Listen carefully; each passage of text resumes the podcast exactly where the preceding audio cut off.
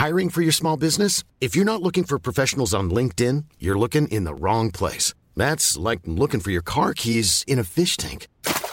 LinkedIn helps you hire professionals you can't find anywhere else, even those who aren't actively searching for a new job but might be open to the perfect role. In a given month, over 70% of LinkedIn users don't even visit other leading job sites. So start looking in the right place. With LinkedIn, you can hire professionals like a professional. Post your free job on linkedin.com slash people today. I'm Barry Finkel. I co-host and produce Unhappy Hour with Matt Bellassai, and this is OPP.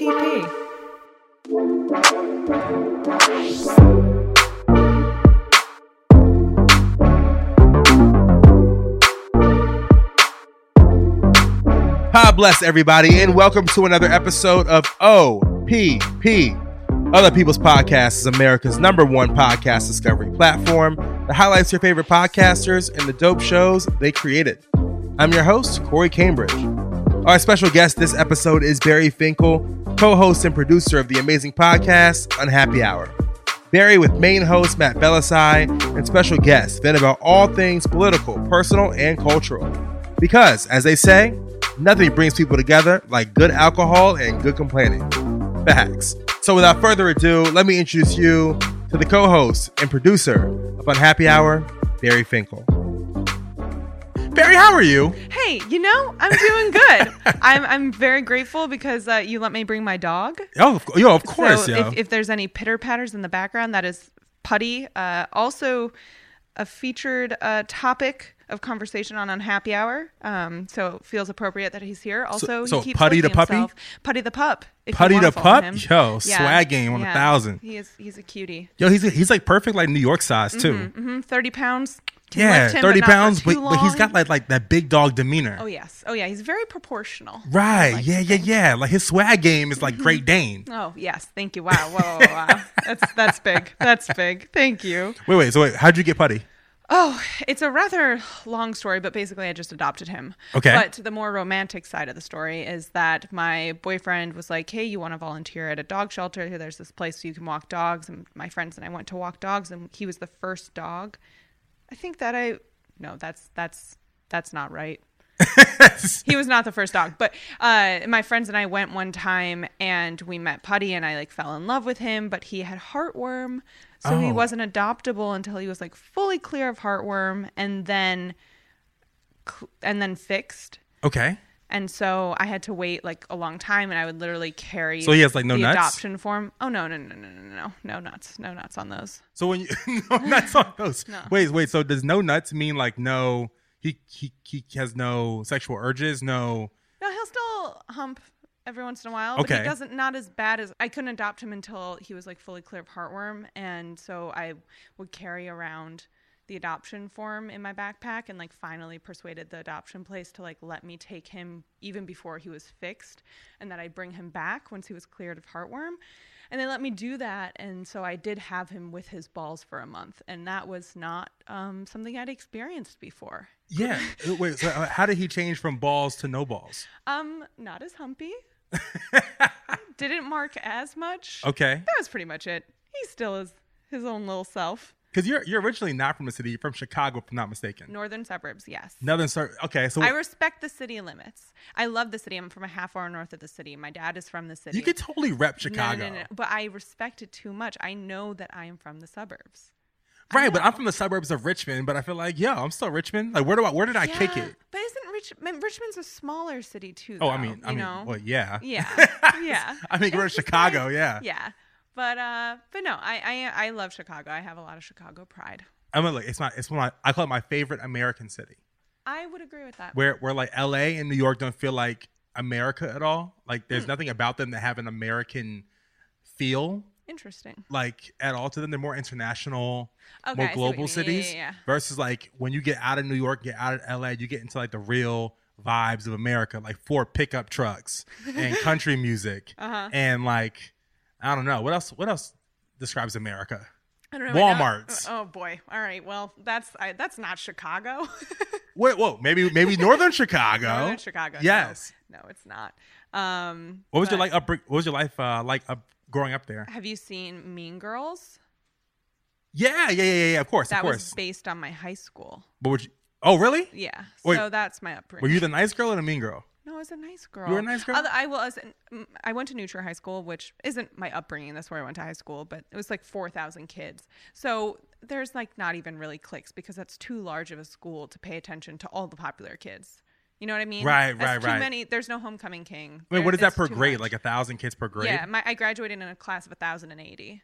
Damn. Yeah. Did they have like separate graduations, like No. staggered? No, but you know what they did? What? The women. This is a public school, mind you. Yeah. the girls had to wear white gowns had to be shoulder or longer it could not be above the knee it could not be beige it could be off-white there could be no like that's putty shaking in the background. Hey, putty. um uh there could be no like sparkly stones or anything and all the guys wore white tuxes and we handed we were handed roses walking down the aisle of Now, who paid, graduation who paid for the tuxes? we had to pay for the dresses Oh, this and- is a wealthy area. oh yeah i mean yeah it's, it's um, like this is this is code for I lived in a wealthy area. Yeah, the, tu- the tuxes the all could be tuxedos. rented. My dress was from Target online, and it was fifty dollars. um, no, it is it is a it's strange because I grew up in a suburb that was only 15 minutes away from the suburb that my parents live in and that I went to high school in.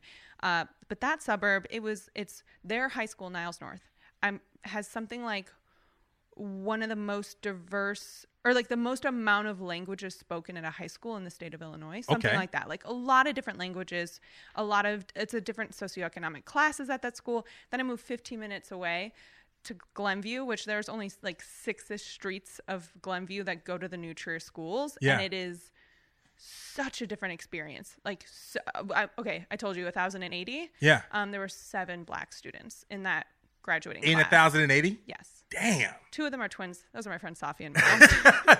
Two of them were twins. and they lived in Glenview.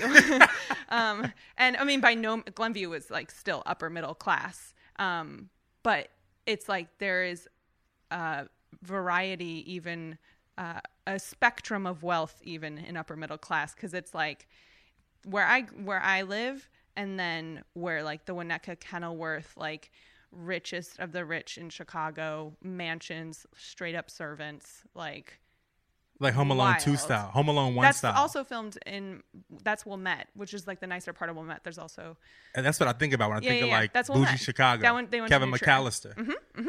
Did you get love because your name was. Barry Finkel? Like the flyest name ever. oh, thank you. Um, uh, I'll say yeah. Most people are like, oh, from Friends, because I guess that was like Rachel's first husband. I don't really Wait, Rachel's first husband's name was Barry? Barry Finkel. No way. Yeah, spelled different, but yeah. Really? Mm-hmm. Oh shit! Yeah, you a legend. Oh yes, I yeah that, that was me. That was me. Um, yeah, no that. And uh, I used to growing up, you know, during like icebreaker games, I'd be like, "My name's Barry Finkel. It rhymes with periwinkle." And it's like, "How many people do you know who have two names that rhyme with one word?" And it was like, "I guess no one, because no one's ever thought to do that." I Yeah. don't. Um, yeah, I like my name. Can't. You have an amazing name. Th- thank you. Like if so you get married, you can't switch up. Oh, absolutely not. No way. My name is Barry Finkel. Yeah, hundred percent. Like yo, you one of one. You an original. You friends. Oh, thank you. Where, where does Barry come from? Um, so in Jewish tradition, you name your child after someone who has passed away, and uh, you can use just the first letter of their name, Yeah. which is a cheating situation. And so I'm named after my great grandma Bernice, and my dad did not want to call me Bernice, although I think I could have rocked Bernie. But You could have rocked Bernie. I could have rocked Bernie's Bernie. cool. but I have Barry. Bernie Finkel. Yeah. Barry Finkel. It's just Right? yeah. Yeah. Um, yeah. And then my middle name, they really just like they were like, yeah, this works, I guess. Elise is my middle name, which is Okay. always spelled with an E. But they wanted to name me after my great uncle Isaac. So they Okay. were like, we'll just throw an I on there. I love the name Isaac. Yeah, Isaac's great. But like they really They they, really just, they- stretched it. I mean, they just really made their own rules. Yeah, they did. they just named you what they wanted to Yeah. name you. But uh, but yeah, that's uh that's my name, Finkel. Yeah, it's, uh, it was um like Polish Jewish. Uh, um, after the Holocaust, Grandpa uh, immigrated, changed it. To What is- what does Finkel mean? Finkelstein. Finkel means sparkle. Spark- Steen is stone. So I think like way, way, way, way, way, way, way back in the day, we were probably like gem cutters or jewelers. Okay. Okay. Um, we were probably jewelers because that's like your last name was your occupation, basically. oh, I didn't know Like that. Like Smith. Like because you're a blacksmith. Yeah. Yo, The I don't don't quote me on this, but I'm like al- almost positive that I am right. I'm talking like wait, like I would not be able to figure out who in my family at what point were they jewelers. I know like as far back as like they lear- worked in logging, Yeah. uh, in Poland, but that's not where Finkelstein Finkelstein comes from. Uh, being Jewish is so fly. I used to like. I used to host bar mitzvahs. Oh, that's and so th- funny. That was my introduction. so growing up in the South, I had no Jewish connection like Right, that. right, right. Right. Like, I almost thought, honestly, that like like Hanukkah didn't exist. That it was kind of like white people's Kwanzaa. Like white people kind of evolved and like got rid of it, and like a and like a handful of white people celebrate Hanukkah because I knew no one who celebrated it. Right. right. But it wasn't until I moved to New York City where I realized like, oh, like oh shit, yeah, y'all running things. Yeah, y'all out here. Like y'all are like legit like a community. Oh yeah, yeah, yeah. I didn't know. And Yeah. it wasn't until, you know, I had, I had a friend named uh, uh, Rachel, Jenny and Rachel Eisenberg. I they, know They were them. twins. Just kidding, I Oh, Did don't. you really? No, no, Oh. no. I just They- wanted to do that. They were twins. Oh, nice. Ironically, nice. they were the Hey. black twins in Yep, Chicago. yep, and we had the Jewish Jewish twins. twins. Wow, That I had no idea were Jewish until I came to New York. And I was like, wow, like Jenny and Casey were Jewish. Who knew? Who knew? Is there like is there like different uh uh like in America as it even being a black American, there's like a difference between like the culture of a black American in the South versus a black American in Chicago versus a black American in in LA and Watts, right? There's different uh, cultural differences, even though we're jointly mostly the same. Like, what are the unique things about like Jewish culture that you notice from being in the Midwest Jewish culture versus like out west or out east? Is there any difference at all? It's funny you should ask this. I was actually a double major in journalism and Jewish studies. Oh, word. At one point, I wanted to be a rabbi. Uh, no, so I find not so much in terms of where you are. So not not like East Coast, West Coast. Like it, it's more um, what sect of Judaism, like Reform versus Conservative versus Orthodox, has different traditions.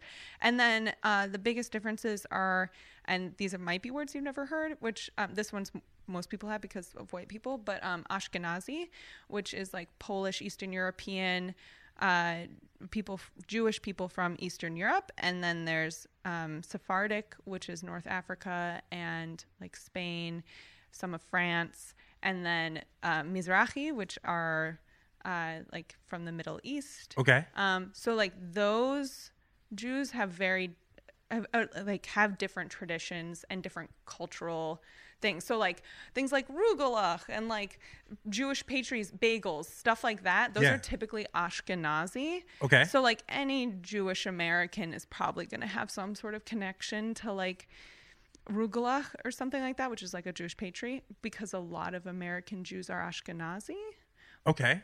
but that doesn't mean that like a Mizrahi Jewish person is going to have that same connection to that food. So it's more. This is getting more into like an anthropological, uh, cultural Yo, thing. go- go but it's uh, it's it's more. Um, I guess rather than like East Coast, West Coast, whatever, it's more like where your Jewish heritage is from. Gotcha. Those are the connections that you have, and those are the cultures. Otherwise, I'd just say like my Midwestern Jewish community like is different from East Coast Jewish communities in the sense that like East Coasts are different from Midwesterners. Yeah. Yeah. Okay. Okay. Right. Right. How did you turn? Did you always want to be involved in the media world, or, or how did you get involved in, in media? I got involved because I loved writing. Uh, that was always my strong suit. And I was looking when I went to college for like careers or a major really that I could pursue that had writing first and foremost. So I was between communications and culture or journalism. I really like journalism. Okay.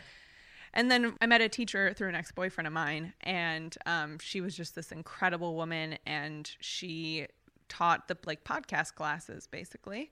And she would bring in producers from all over the country, um, from like really big shows. Ira Glass at one point ended up skyping in with us, um, and I just like learned all about audio production through her and storytelling through audio, and I loved it. And it still was um, was writing, uh, and I and yeah, that's how I got into it. Where'd you go to school? Indiana University. That's right. That's right. That's right. IU. Go Hoosiers. yeah. Yo. Yes. You, you ever seen that movie? Hoosiers? Yeah. Sadly, I actually have not. Stop. I know. Because people who go to IU, I mean, like, obviously they should see Hoosiers, but the movie that everyone watches is. It's not called Breakaway. It's called. Oh my gosh. Wait, I have to know.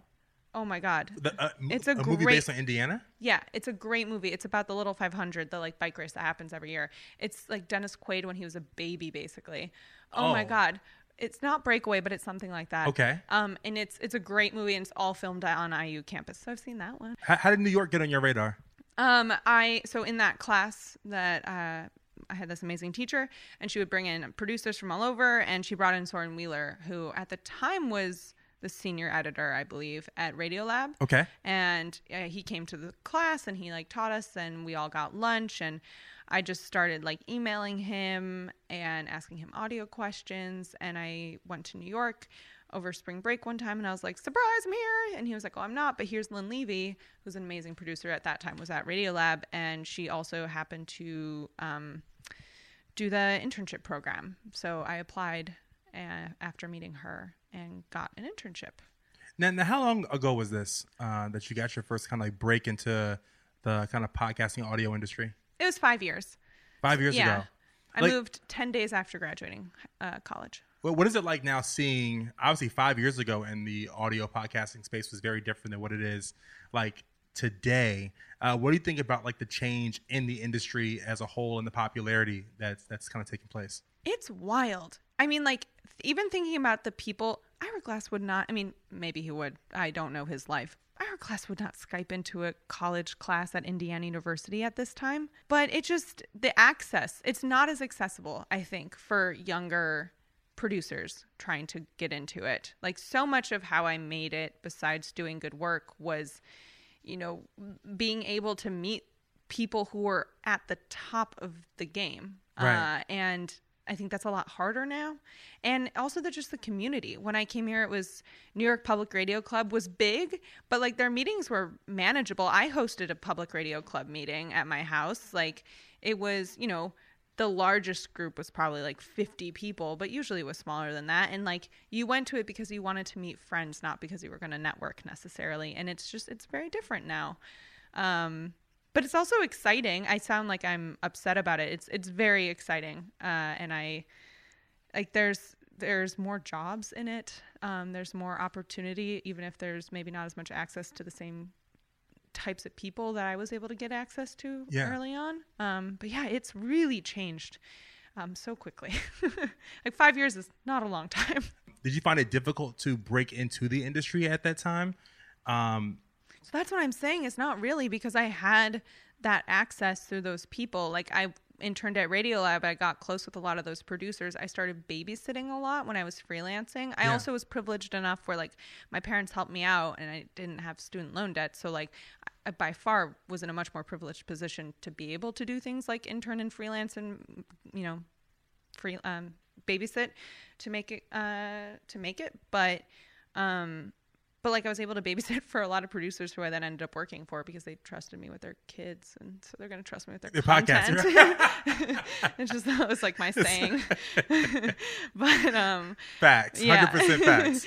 but uh, but you know, yeah. So it's like, and also, Radiolab is a very specific bubble i think in new york where like you you intern there and if they like you and if you're good they're gonna keep you in their circle and you like bounce around at wnyc so i went from radio lab to the Brian Lehrer show and did some daily news stuff where i was like oh hell no not again. Brian Lehrer is an amazing person. That team was amazing. I never want to work in daily news again. Like um, i do not thrive on fear.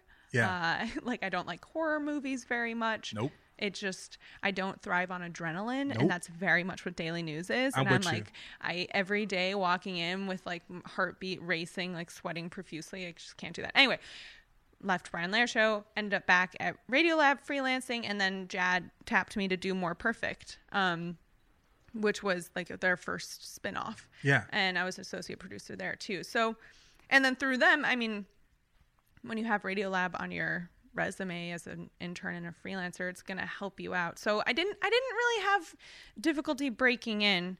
Um, I think I would have a lot more trouble breaking in now uh, if I were like just out of school. Yeah, totally. Um, but also the playing field, I think is, I don't know if it's more level. It's just a much bigger field. So it's not, there are more opportunities to start at different companies. Whereas I feel like when I was getting out of college, it was like, okay, you either go to WNYC if you're in New York, or maybe the Moth yeah, or StoryCorps. I'm going, to, Like- the Mo- I'm going to the mall tonight. Oh, nice, Yeah. nice. Um, yeah, and and now you know there's Pineapple Street Media, there's Gimlet, there's a bunch of smaller companies, you know, uh, that kind of stuff. So Barry, we're going to take a quick break. cool. And we get back, we're going to get into your show Unhappy Hour. Hey. Burrow's furniture is built for the way you live. From ensuring easy assembly and disassembly to honoring highly requested new colors for their award-winning seating, they always have their customers in mind. Their modular seating is made out of durable materials to last and grow with you. And with Burrow, you always get fast, free shipping. Get up to 60% off during Burrow's Memorial Day sale at burrow.com slash ACAST. That's burrow.com slash ACAST. burrow.com slash ACAST. Yeah, we back. Hi. It's been so long. Been- I've missed you so it's been much. forever, yo. Ah, All right, so Barry, yes. I want to get into uh, Unhappy Hour. So tell me about Unhappy Hour first. Tell me about the show. Yeah, Unhappy Hour is a show where we bitch about all the things we love to hate every single week. And I'm your host, Matt Bellassai. No, that's just the, that's how we open every show. Um, so it, it's a it's a show about complaining because we think that you know complaining you can get to um, to more positivity through the negativity. It's hosted by Matt Bellassai, who's an amazing comedian. Uh, he was a breakout star at BuzzFeed. He did Wine About It, which was his web series, and now he does To Be Honest. He wrote a book, and he has this podcast, and I produce it, and I'm also on mic for it, which is still terrifying. Uh, Uh, yeah, I was, I was going to touch into that because you're the first person that I've ever had on OPP who is also a, uh, I guess any person who's kind of a independently doing their podcast is kind of producing their podcast, but for a publication or like a big network, Mm-hmm. a producer. What, what, what goes into your job as far as making that show come to life? Yeah, well, now I work with a wonderful team of Matt and Melissa Slaughter, who's our producer, and sometimes we have interns helping us out, but it's mostly just Melissa and me and Matt. Um, and we pick topics, and Matt writes the deep dives, which is where we deep dive into like the one big topic we're going to vent about that day. Um, Matt finds all the worst things first stories, which are it's our first segment uh, where we talk about the weirdest news that's happening. Um, so not like political stuff. It's like fugitive pigs. Um, and which is on, on tomorrow's episode. Um, and then so basically like Matt writes a lot of it. I write the intros and outros and um and then we interview a comedian, typically a comedian. Sometimes it's just like just someone we really like basically. And we uh, usually do that. Sorry, I did this all backwards. We usually do that on a different day, and then we edit it all together. Okay. So Melissa does the first draft, um, and then I do the second draft. And I just before I came here, I finished uploading it to the distribution platform, and I, Get it, get I it. hit schedule. um, yeah. So a more concise way of saying that is. Uh, we write it. We record every Thursday for the first two segments in our chasers. We usually interview a guest and try and like you know bank them, and then edit it all together on Friday and Monday and upload on Tuesday. Now, uh, you know, Matt Bellassai is the is the star of the show, Sure but as you being the producer, how did you kind of become a character and personality Yeah. in the show as well? How did that happen? So when we were developing the show like two years ago, two and a half really, um, we knew that Matt was going to be the central focus, but he wanted someone to bounce off of, basically his straight man, um, like someone. Oh, it's fine. Okay, um, basically just someone he who could react to him, um, and so it doesn't sound like he's just alone in a studio. Yeah. and we were throwing out ideas and he was like why we we just came to the conclusion that like it probably would be easiest to just have me do it. Um and so we started doing it. Uh, What was that adjustment, or any of any adjustment was that for you to be behind the scenes um, for the majority of your career, for all of your career, and then now you're, you know, because you know you know what's interesting is uh, shout out to uh, Sadie May, who's uh, who works here at OPP. She does the social media. for OPP, she's awesome, but she's a big fan of Unhappy Hour, and she was the one who said, "Oh my God, you should have Barry uh, Ah, thank be on the show. I love her so much." and she identifies with you and your personality. Um, ob- obviously with Matt as well, but the first person she said to reach out to was was you. Uh, how does that feel to come from being behind the scenes to now you have fans and people who adore you for you being you. It's so it's it's surreal um, because there are also a lot of people who don't like me, and it's hard to focus on the people like Sadie who like reach out every week or and then like follow up on things we say and stuff. And it's so fun.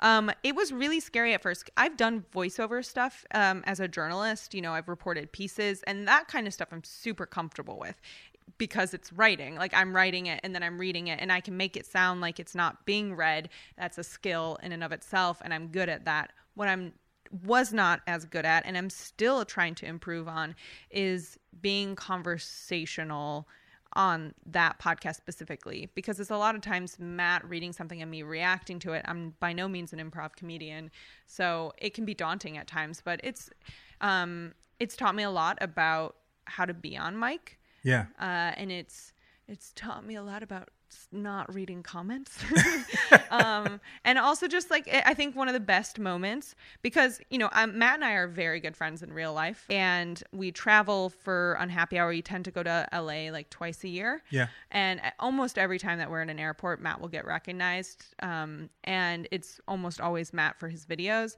And then this one time I was coming out of the bathroom at LAX and Matt was talking to these two people and he- Matt was like, "Oh yeah, and here's Barry," and they were like, "Oh my god," because they were like, "We just went on a road trip and we listened to all of Unhappy Hour," and that was. uh, We don't do a lot of live shows. We've done two, so I don't ever really meet listeners outside of the internet. Yeah. And the internet is also full of things I hate. So I don't, I'm not, I try not to be on it all that much. So that was like an incredible feeling. I was just like, oh, this is something that people listen to. um, this like complete stranger. Uh, are there any exciting segments uh, that that are on the show that listeners can tune into and be excited for? Like coming up or. Or just segments in general, like Oh. regular segments. Yeah, I love our deep dives. Um, deep dive is we pick a topic and Matt writes a whole thing about how much that topic sucks usually. Or like for instance, uh, what was a good one? Well, we just did one about being tall. um, that one was fine. But I, I love our deep dives. Of Just Matt is so funny, and it is wild to me that he is able to come up with those deep dive segments every single week and able to write them every single week. Like he is just so good. Yeah. He's so talented. Um, and I love those and I love reacting to them. Um, and I do really enjoy our interviews too. Uh, we just, I mean, we get to have people we really love on, and uh, sometimes they're, you know, it sometimes it sounds like Matt has been best friends with this person for years. Other times it's, uh, like I don't know. It's just it's great. It's really fun. So I'd say the deep dives are probably the the best part of the show. So. Now, Barry, we've come to a point uh, in the show where it's called our podcasters picks, where I ask Cool. the guests of today's show to give me their top three favorite podcasts, Great. and uh, describe them to the audience. So, what are your podcasters picks? Okay. I want to preface this by saying I go through phases. It depends on how much, it depends on what show I'm on and how much I'm producing and Okay. editing. Um, because if I'm editing a lot, I don't listen to podcasts as much because it's like I can only think cr- critically. I'm like, oh, I would have done this differently. Oh, I would have, Right, you know right, what right, I mean? Um, but right now, I'm not doing a ton of editing. And so the things I tend to listen to are Why Won't You Date Me, which is Nicole Byer's Okay. chat show. She has a bunch of podcasts, but this one is do you know Nicole Byer? No. She's a comedian and she's fucking hilarious. I love her so much. She has the Netflix show Nailed It. Yeah. Okay. Yeah. Yeah. yeah, All right. All right. yeah, all right. Yes. Yeah. So she has a podcast called Why Won't You Date Me that's about dating. Uh, but she gets really amazing comedians on and they're it, she is someone who truly like she can sit down with anyone and make it seem like they are best friends she's so that is that is hard. You're very good at it. Like it Oh, is- Barry. it is no really though. It's just like very easy I hate your ass. no. They always say Negative online. spiral all night. Um no but uh so she just has all these comedians on and they're always just like such fun fun dumb conversations that i just enjoy listening to while i'm cooking and stuff. That's that's like a fun one Th- Is it enjoyable because it takes you away uh, from maybe like the stress of the day, where you, you kind Yeah. of it's like men- mentally freeing? Yeah. Also, honestly, I've been with my partner. Alex and I have been together for five years. Uh, I haven't dated since I was in college, so I also I just don't have dating experience in my like 20s. Yeah. Because I've been with Alex for five years. Um, so it's fun just to hear about their dating stuff. uh, that- Living through them. Yeah, yeah, without having to live through the like. Like I had a one night stand. Yeah. But I didn't. Yeah, and like also it's it, because it's Nicole Byer. It's like it's usually like ridiculous scenarios that she's in. Um, like my favorite is a date where she went to the airport to go to the and they bought the cheapest plane tickets to go to Guy Fieri's restaurant, which is so fucking. I realize I could do that with Alex, but like that's so funny. Um, and I don't hear about that anywhere else. Uh, so why won't you date me? Uh, hosted by Nicole Byer is probably one of my faves. Um, there is a scripted a fiction show that I really love and I recommend and scream from the mountaintops any chance I get. Which so there is a podcast called The Truth. So you have to look for the truth first. Okay. Um, and that is a fiction show where like each episode is a different story, but they also do series on the show. So there's a five part series, standalone series Okay. on the truth called The Body Genius. And it is a noir comedy about a Hollywood fitness trainer who is framed for a murder. Okay. And he's trying to um what's pr- he's trying to prove his innocence by figuring out who actually killed the client. Who- uh, hosted by who? No, it's a it's a fiction show. There's no host. No, it's not like a fake podcast. It's just like I I'm this person. Oh, oh wait, wait, wait. Okay, so so, it's- so the person's just talking. Yeah, it's like because like in noir film, there's the narrator who's like, uh, and the shades were drawn and the blah blah blah. That's a terrible noir impression. it's like not at all. Uh, I just I blended two noir aspects, which is the lighting from Shades and the narration. But um, so funny. so he narrates it. The main character like narrates it like a noir. Got you. But it's Okay. a comedy, and I got you. It's five episodes, and uh, my dad. I if I had my phone out, I would I would read it to you. My dad texted me. He was like, "Just listen to it. This is fake, right?" And I was like, "Yes." And he was like, "Okay, good. The guy is so dumb, but it's so funny." And like he was like, "Really reminds me of when we would sit around a radio listening to dramas." And I was like, "I don't think you were that old." but um, but yeah, it's it's great. Um, everyone who I've recommended it to has enjoyed listening to it. Okay, all right. And, That's that's number two. and what's your third? My third. Um, for my third, it's going to be a tie between Heavyweight and Script Notes. Okay. Heavyweights is a Gimlet show I'm sure other people have recommended. Yeah. Yeah, yeah, yeah. Uh, I mean, it's just it's just one of the best written shows. D- describe it. Okay. It's Jonathan Goldstein, who is a writer, and he basically what there's like a conflict and he solves the conflict or attempts to and then it's just it, it's not even like the premise of the show to me doesn't even matter because you're just there to hear his beautiful writing and the production Yeah. um and i just even if the story is kind of flat i'm always engaged in his storytelling um and the the production team there is so good uh, and and I f- think they have a real talent for taking ordinary stories and making them beautiful. Yeah. So I love that show. Um, and then Script Notes is another chat show hosted by John August and Craig Mazin, who hosted the Chernobyl podcast. Uh, Emmy winner Craig Mazin. He just won the Emmy for Chernobyl. I produced the Chernobyl podcast. Anyway, um, but I've I've been like trying to write more, and it's a show for screenwriters. But like John August wrote Big Fish. He he's like uh, he's done a bunch of stuff, and Craig Mazin obviously just won an Emmy for a show he wrote the entire series for. Um, and they just like have great conversations about writing in a way that like you really usually would go to grad school for. Just like super valuable conversations about screenwriting. That even though I don't write for screenwriting, I'm still like it's been really helpful for me when plotting out narrative in in podcasting. So uh, that's technically four, but I did those two because those are two also like really big shows, and I like I like shouting out the little guys Yeah. too. But those are two big shows that I also like. And Barry, before we get out of here, why do you podcast? I podcast because it's the only thing that I can hear in my head and then make happen. Yeah. Barry Finkel, it's such an honor to have you on the podcast. Hey, thank you so much. Big fan of Unhappy Hour. Sadie Mae's a big fan of you as well. I'm a big fan of Sadie. I'm speaking vicariously through her. She like adores you and loves you, and she thinks you're the best ever. I do as well, but I'm just speaking as if I'm Sadie Mae right now. Ah, thank you so much. thank you, Sadie. Thank you. Yo, you're the best. Hey, We out.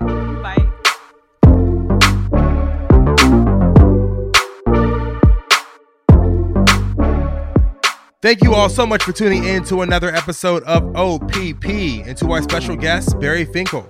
This episode was mixed by Joshua Coleman. Be sure to leave us a positive rating in the Apple app and let us know your favorite podcast in the review section. Let us know who you think we should have as a guest on the show. Lastly, before we get out of here, be sure to check out my other show, Silent Giants. Silent Giants highlights the superstars behind the scenes of popular culture, and I provide the links to that in the description of this episode. I'm your host, Corey Cambridge. God bless y'all. Till next time.